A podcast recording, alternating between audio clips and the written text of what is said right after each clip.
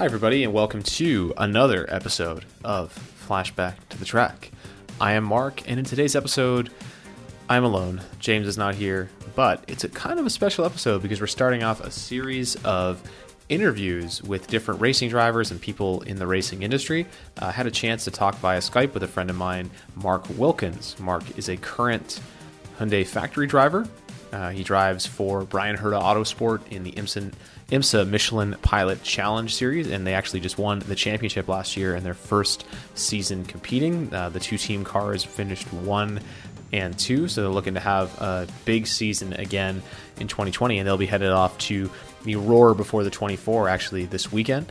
Uh, I'll be there as well. I jet off tomorrow morning, so looking forward to getting back to a racetrack. And uh, it's been a while; it's been about six weeks since I've been to a track, so looking forward to it. But Mark and I sat down to talk about uh, his time in the Grand Am Rolex Sports Car Series. If you remember Grand Am, it was a sports car series owned by NASCAR. Uh, it featured the Daytona prototype, which was kind of a kind of an interesting uh, prototype car. It didn't really look like anything else, and it's kind of known for being like one of the ugliest sports cars ever. Uh, I always found them kind of endearing. It was really cool. Uh, Grand Am had a lot of NASCAR interests, so there was all kinds of uh, NASCAR drivers uh, at you know Grand Am races and running in the Rolex 24. We had huge fields of cars, 60, 70 cars uh, for the Rolex 24 at Daytona. So I always loved Grand Am. I love watching it, and uh, we're gonna go back and talk to Mark about his time in Grand Am when he used to drive for uh, AIM Autosport and also some of the other racing that he was doing at the time, and just sort of get his insight on the Grand Am series we're going to kind of join right in the middle of Mark sort of giving us uh, his intro into Grand Am. Uh, you're supposed to, when you record an interview, do one of those hokey, like, first you answer the phone and you greet each other and you're like, hey, how's it going? All right, we're going to uh, record this thing, you know? And you're supposed to do like a, oh, hey, Mark, how's it going? Uh, but I totally forgot to do that. So we're just going to join him kind of mid sentence and just hear, you know, what's going on. And uh, he'll talk about his time at Grand Am. We'll have a great discussion, and I really hope we can do uh, more of these interviews. And then uh, goes for about 25 minutes, and then when you hear the music at the end, uh, you'll be looking forward to the next episode. So I hope everybody had a Merry Christmas and a Happy New Year to everyone. It's 2020, so uh, please enjoy this interview with Mark Wilkins, and hopefully we'll uh, bring you more in the future.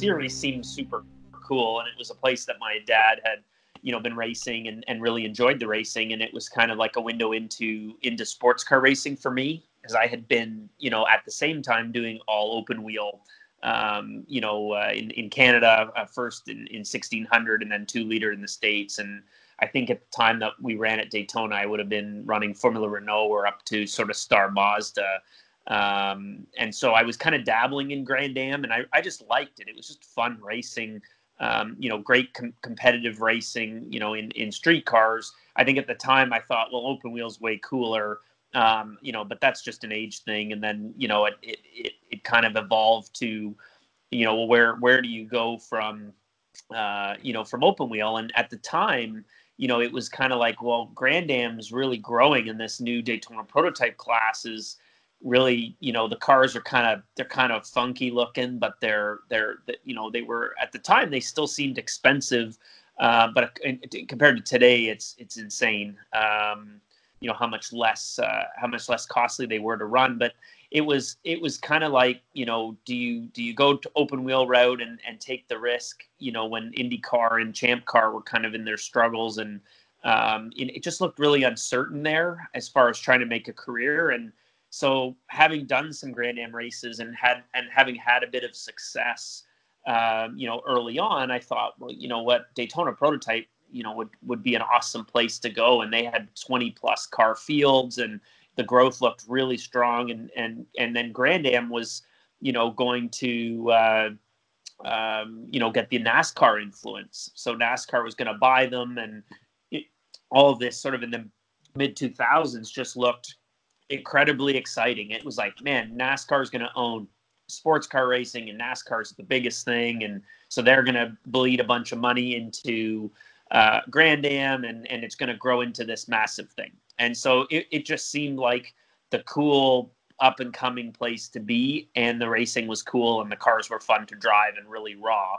Um, and then, of course, the stock market crashed in 08, and everything that NASCAR kind of was going to do to Grand Am, they kind of put on the back burner, um, you know, because of uh, obviously because of that that impact and how that affected NASCAR and and all the uncertainty and in, in uh, the global markets. So it was it was kind of a it was kind of crazy because we had we had we dove in in 06 and and ran strong in 07 and then you know we always kind of had committed to a, a, a strong three year effort to to try to build my career and, and just try to see where Grand Am would go and uh, 08 you know being the, the financial the, the the tricky financial year was also happened to be a fantastic year for us um, and and still extremely strong. I mean, just great racing and you know 20 plus cars, um, you know, and then perhaps just a little bit less of the stuff that they were hoping to bring over to Grand Am to really grow it uh, as a result of that uh, the changes on the financial side. So, yeah, I don't I don't know if that how much of that question that answers for you. Yeah. No, no problem. That's great. Yeah, like just basically what I what I, I, wanted to ask you about was um, to start with is so you the first time you drove uh, Daytona Prototype, I've had a lot of people ask like they want to know basically that car how it compares to like you know other cars at the time like sort of your your ALMS LMP1 LMP2 cars or LMPC cars how it sort of you know because a lot of guys drove both series I know guys right. like Andy Wallace Butch Leitzinger they go back and forth so how like I'm not sure did you ever I know you drove an LMPC car um, I did for, first time with level five but Correct, how, did that car sort of compare to the other stuff that you drove at the time? Um, it, I mean, I, I, yeah, I guess comparing to the LMPC car would be the the the closest thing for me. Um, and and it it seemed like the the Grand Am series was just a bit more raw. It was a little more had a little more that NASCAR influence, and so it was kind of like you know your five liter V8 you know cars didn't have all the nannies and and and you know all the, the, the things that made it would make the car easier to drive. I mean they were kind of you know 500 ish horsepower you know just super raw um, tube frame chassis cars. And and you know i think that's what kept the cost down. It it it, it didn't do anything to the race and the racing was all fantastic. Um, you know, but uh, compared to like an LMPC, it was maybe a little less refined, just more raw would be the big thing. The LMPC car, you know, was a bit more finesse and you know carbon tub and you know that that paddle shift gearbox versus the you know the sequential in the in the DP where you'd be banging through the the, the, the gearbox you know with your right hand. It was you know but the pre predating all the paddle shift stuff.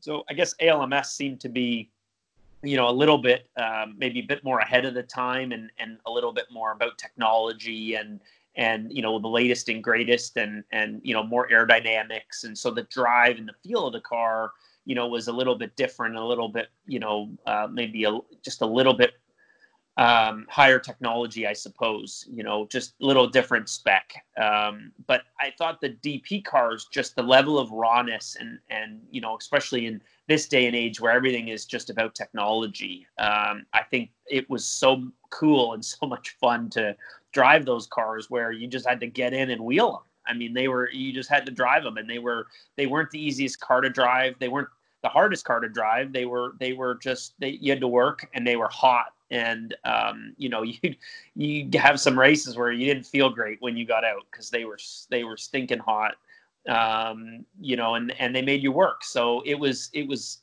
it was uh, it was just a ton of fun really overall. And i know people harped on the you know how the look and the feel of the car kind of was like raw. And i think what was cool about that is that it really the outside appearance almost reflected the driving experience i suppose. They were kind of one in one or hand in hand um, and and that was really neat. Uh, so yeah i mean that's that's the biggest thing i would say is just that grand am was was just raw and and and that's what made it uh, made it really unique. I think the, the term i would use is like it's very grassroots compared grassroots. to you know, maybe alms you know, where you got factories, right? There wasn't really a lot of factories in in Grand Am. You could just, you know, build a car with your buddies and go racing, kind of like old NASCAR. Yeah, and and you know when when we we took on that project, of course, it was with AIM Autosport, um, and you know I had raced with AIM Autosport, at, I guess in total for about ten years, and and they really you know really kind of set my career off, and and thanks to Ian Ian Keith and and of course Andrew Bordin, um, you know it, it was just a you know, we we kind of were a team that ran open wheel and were relatively kind of grassroots, but you know, a team that had been so successful in open wheel and and we kind of when we talked to Ian and said, hey, you know, what about this Grand Am thing? What about Daytona prototype? You know, why don't we just take the team and let's let's grow it. Let's make this this really big. And and you know, Ian and Andrew they they said, you know, heck yeah, let's let's do it. It's um, you know, we can compete. And and like you're saying, it's I think that was cool about Grand Am is that you know a little privateer effort um, could, show up and race and win races, and you know it, it, it didn't have the big factory. I mean, we dealt with you know we dealt with uh, you know Roush and uh, with the motors and BMW and uh, Dinan. Um, and of course, Lexus is where we started, um, and TRD. So, you know, it it it, it kind of had a bit of influence, we could still go out there and race for wins. And and you know i'm not sure you could say the same these days. I think it would be you know be it would be tricky. It would be tough. It would certainly be a lot more expensive too. Yeah and so in 2006 you, you guys enter your first prototype race which is that weird summer sprint race they used to do uh, the brumos yep. porsche 250 at daytona. And james hinchcliffe was your teammate. And yep. that was probably before anyone knew who james hinchcliffe was. I think he was like 19 at the time Yes. Uh, so James, James and I were teammates at AIM uh, in the Star Mazdas, and um, and so James and I know each other quite well. And uh, um, you know, when it came down to this this new direction for for AIM um, to kind of complement their open wheel programs, um, you know, that James was the natural fit. I mean, he's just he's such a great talent, great driver, and you know, we said, you know, why don't you why don't we do this one together? It would be it would be fun, and and you know, it was a one off. We had just received the car. You know, the team would have just received all the the equipment to do pit stops and driver change and all all of the whole endurance format stuff was was new. And so we had zero expectations in that race. It was just a you know bring the car out try to finish and maybe we'll get a half decent result. But it, it had nothing to do with the result. It was just about the process. And and you know James was uh, was the perfect fit uh, to do that since we were working together um, on the open wheel side. And then 2007, you go full time, and uh, you kind of had some different co-drivers, obviously for the longer races. But you seem to have the or the team had a very good relationship with the Frisselle family because you had Bert or Brian Frisselle uh, in the car pretty much every race. And I think eventually it was it was mostly your teammate was Bert in the later years, right? Yeah, that's right. So it um, exactly. So Bert and Brian uh, were fantastic drivers and, and, teammates. They were great guys, um, and we became you know quite good friends um, amidst the the whole race program. And and I ran um, you know definitely with some mixed driver pairings, especially in the long races. Um, you know, but ultimately, I think the the year that was the the highlight was was 08, and and I spent that year uh, with Brian, um, and and then you know in 09 uh, and 10 we, we we still had some great successes, uh, Bert and I, and and uh, you know I think that the the the you know we we all had such a good working relationship um, that it was just an easy sort of seamless uh, seamless fit, and uh, you know, it it they were great. I mean, they they were able to get the job done in the car, which obviously you know helped uh, obviously helped with the later years and and carrying the, the motorsport career uh, you know further further down the road. Yeah, 2008, uh, you were talking about it's kind of your big year. We sort of talked about the intro. So, yeah, in 2007, uh, you guys weren't on the podium. You had a couple top fives, but in 2008, uh, you know, you go, you win that race at Montreal, which is, you know, the on Canadian soil, which is really cool for a Canadian team. And everyone's like, wow, that's pretty crazy. But then you win again the next week at, at Watkins Glen as well. Yeah, um, you know that year we uh, was a crazy good year overall. I mean, we started at um, uh, you know at Daytona. We had a really stout uh, driver lineup, and we were leading. And we had we had some issues that obviously uh, you know took us out of the race. Um, but we we knocked on the door for the wins that entire season, and um, you know Montreal was one we totally didn't expect to win. That like looked like we are going to finish third or fourth, um, which would have been a great result for us. And then, you know, but fuel strategy played in and you know, Ian called a great strategy, uh, which gave us a position to to you know know that we were fine on fuel and push really hard at the end of that race. Um, you know, and and our competitors were a bit short, and so it was it was it was kind of a surreal one. It was you know I think it's still in the books as the closest finished in Grand Am series history. Um, which was really neat. Um, you know, and we left there with a lot of confidence because we had knocked on the door. I think even at Barber, we we were Brian was leading, and then we had a, an issue with the car, and you know, so we we had a few you know highs that turned into big lows, and and so Montreal kind of turned it around for us, and and when we went to the Glen, you know, that short course at the Glen is just a fast, cool you know wicked racetrack. And you know we just had a had a great amount of momentum and confidence going into that uh into that race. And uh, you know we we were just strong. It just it just everything clicked. We did everything right. It was like a textbook weekend. And um, you know and and we tried to you know and, and kind of continue that to the end of the year. But uh, those were definitely the two the two highlights. And uh, um, you know we i remember lots of celebrations around those you know especially for you know the team and you know it was always you know the little team that could you know with aim how how could we have accomplished that goal and um, you know, it just was testament to, you know, just how great the team is, the personnel, and, and just the synergy that we all had. That's that season was just really, really great. And I'll kind of ask, so, uh, you know, with all the um, relationship with NASCAR that Grand Am had and having races, you know, on NASCAR weekends and stuff, did you ever get an opportunity to like drive like a like a, a Busch car or an Xfinity car at any time? Like anyone ever approach you about that? You know, I know Michael Valiante drove one uh, at Montreal and a lot of other Canadian drivers. Did you ever get asked about that?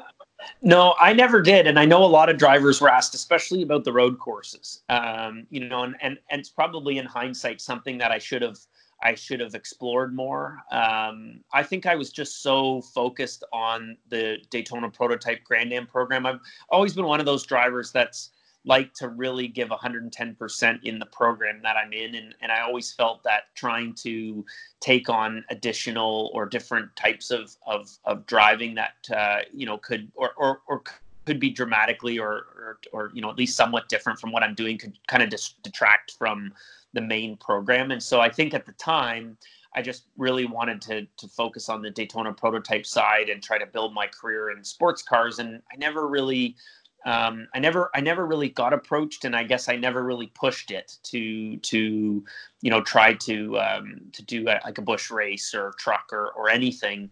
Um, and you know, and and in hindsight, that probably would have been something that would have been super cool and and really neat to have tried. And so going on like through through your career, I know 2009, 2010, AIM's doing its thing. Uh, you don't win any more races, but there's a couple podiums in there and some and some highlights. And then in 2011, uh, you go part time uh, with the team, but you actually got to drive with uh, with uh, Scott Tucker's team, Level Five, uh, at Daytona that year. Yeah. So uh, yeah. So I, I, had been running with uh, Level Five in ALMS and in the LMPC car with quite a bit of success. we won quite a few of the, of the long endurance races in 2010, and so you know, one of the things that uh, you know I'd asked the team was, you know, hey, can I? Is there an opportunity to to be one of the drivers in your effort at Daytona for the 24? And you know, it, everything had gone so well with them um, in on the LMS side that they they they naturally thought that was a good idea, and so I became a part of that uh, of that effort for that race, and uh, uh, and, and, got to drive with some pretty pretty stout uh, teammates. It was it was kind of a surreal experience for me for sure. Um, you know, and and I don't think the results at the end of the day were weren't spectacular uh, or for that race, but that race is, is so tricky. It, you, you just never know kind of what you're going to get. But uh, certainly, you know, a, a great overall experience um, and sort of career building sort of side of things on the LMS side um, and and then to, to be able to to bring it back to Daytona for the 24 uh, with them was was a really cool experience. Because if I'm not mistaken, at this time, Grand Am had no driver rankings, right? You could just stack cars with as many pros as you wanted, right? I believe so at the time. Um, if I'm not mistaken, that's right. You you you could put in you could just stack the deck, um, and so I, I, guess it was it was pretty cool to you know for at least on the level five side where they tended to stack the deck a lot. um, on both uh, in both LMS and in, in Grand Am. It was cool to uh, um, to have the opportunity to be in that uh, that lineup at Daytona. And of course, in ALMS there was driver ratings, um, so that did factor into to uh, my sort of initial involvement with. Uh, with the team, um, you know, slotting in, I think, in that silver driver role, um, you know, but uh, for certainly for Daytona, no, there was it was open game for them, and um, it was cool to get that uh, that opportunity.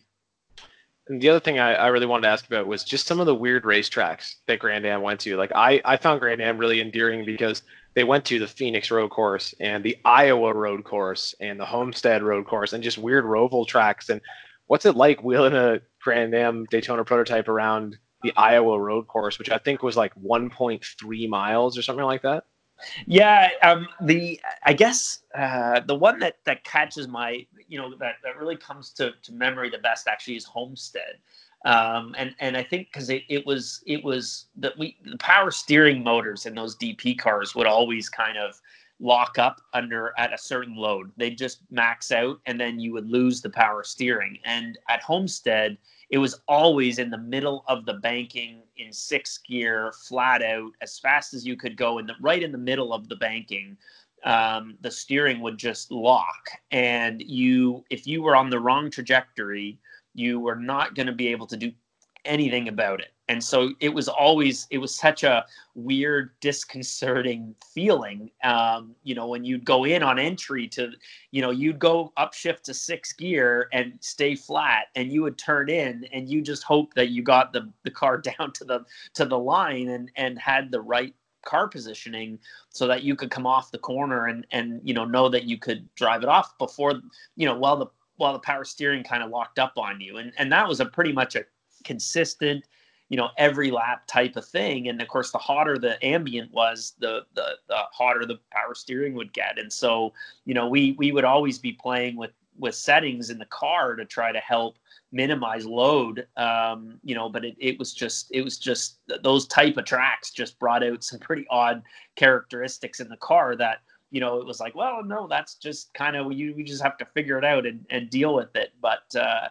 um, yeah, I mean the tracks were cool. There was some pretty, you know, I think New Jersey was another one we raced at, um, which was which was just a gnarly circuit uh, that you you. It's just not one of the big ones, but we would go and it would be a great show, and, and it would always attract a lot of uh, a lot of people. So it, it, was neat. It was neat. There was always something new. It seemed uh, in the Grand Am days as far as tracks were concerned. Well, that's awesome, Mark. It's great to talk about your Grand Am times. Uh, obviously, uh, if you want to plug what you're doing now, I know you guys just won your uh, Pilot Challenge Championship in your Hyundai Veloster N TCR, which was amazing. Your first year at IMSA to come in and uh, you know and win the title, and I think you guys were one and two, right? Yeah. So it, yeah, uh, the Hyundai program um, has has been awesome uh, in IMSA, and we had a we you know Michael Lewis and I had a great season last year, as did Harry um, Harry Gottsacker and, and Mason Filippi. They they were awesome and and we had some great competition. Uh, the car was uh, was was stellar, and I think you know we're going to see some more uh, Hyundai Veloster NTCRs uh, running as a result of of our great 2019 season. So we're excited. It's uh, it's it's going to be another great year, and we're expecting more cars and higher car count and and a growing class. So we're looking forward to getting back on track in a few weeks. Uh, I heard you're also going to try and go to the Nurburgring this year. yeah, it's uh, it's it's an exciting year. We're um, yeah, uh, so the four of us, uh, our goal will be to run the Nurburgring 24 hour at the end of May. Um, but uh, there's there's quite a process involved to get us to that point um, as far as uh, uh, licensing is concerned. And so, uh, you know, it's not one trip to Germany. It's it's actually several trips to Germany between March and and May, um, and and and several races uh, at lower levels to try to uh, meet the requirements uh, necessary to uh, to do the 24 hour. And uh, I've I've run the Nurburgring a few times just in street cars, and it is going to be one heck of an experience. Um, we're all super excited, and uh, we hope that we're able to. to to get to check off all the requirements so we can get that license and go out there and really check off a massive bucket list item. Well, that's awesome, Mark, and uh, thanks so much for uh, for doing this. It's great to chat with you. Um, it's uh, you know awesome just to talk about the Grand Am days. You know, something I've always always enjoyed watching when I was a kid. So it's cool to talk to one of the drivers and get the inside uh, look at everything. So I really appreciate it. Oh no, thank you very much. Thanks for having me. All right, awesome. Thanks, Mark. All right, take care.